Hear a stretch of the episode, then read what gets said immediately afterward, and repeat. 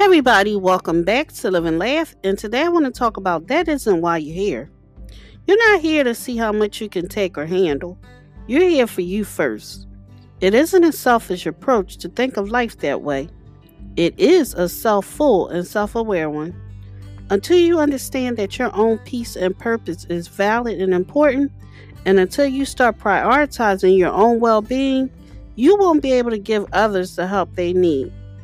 All great, lasting, and worthwhile things unfold from that self fullness. When you allow your actions to be extensive of the love and worth that you have for yourself. Thank you for listening. If you know anyone that could benefit from this, please go ahead and share it.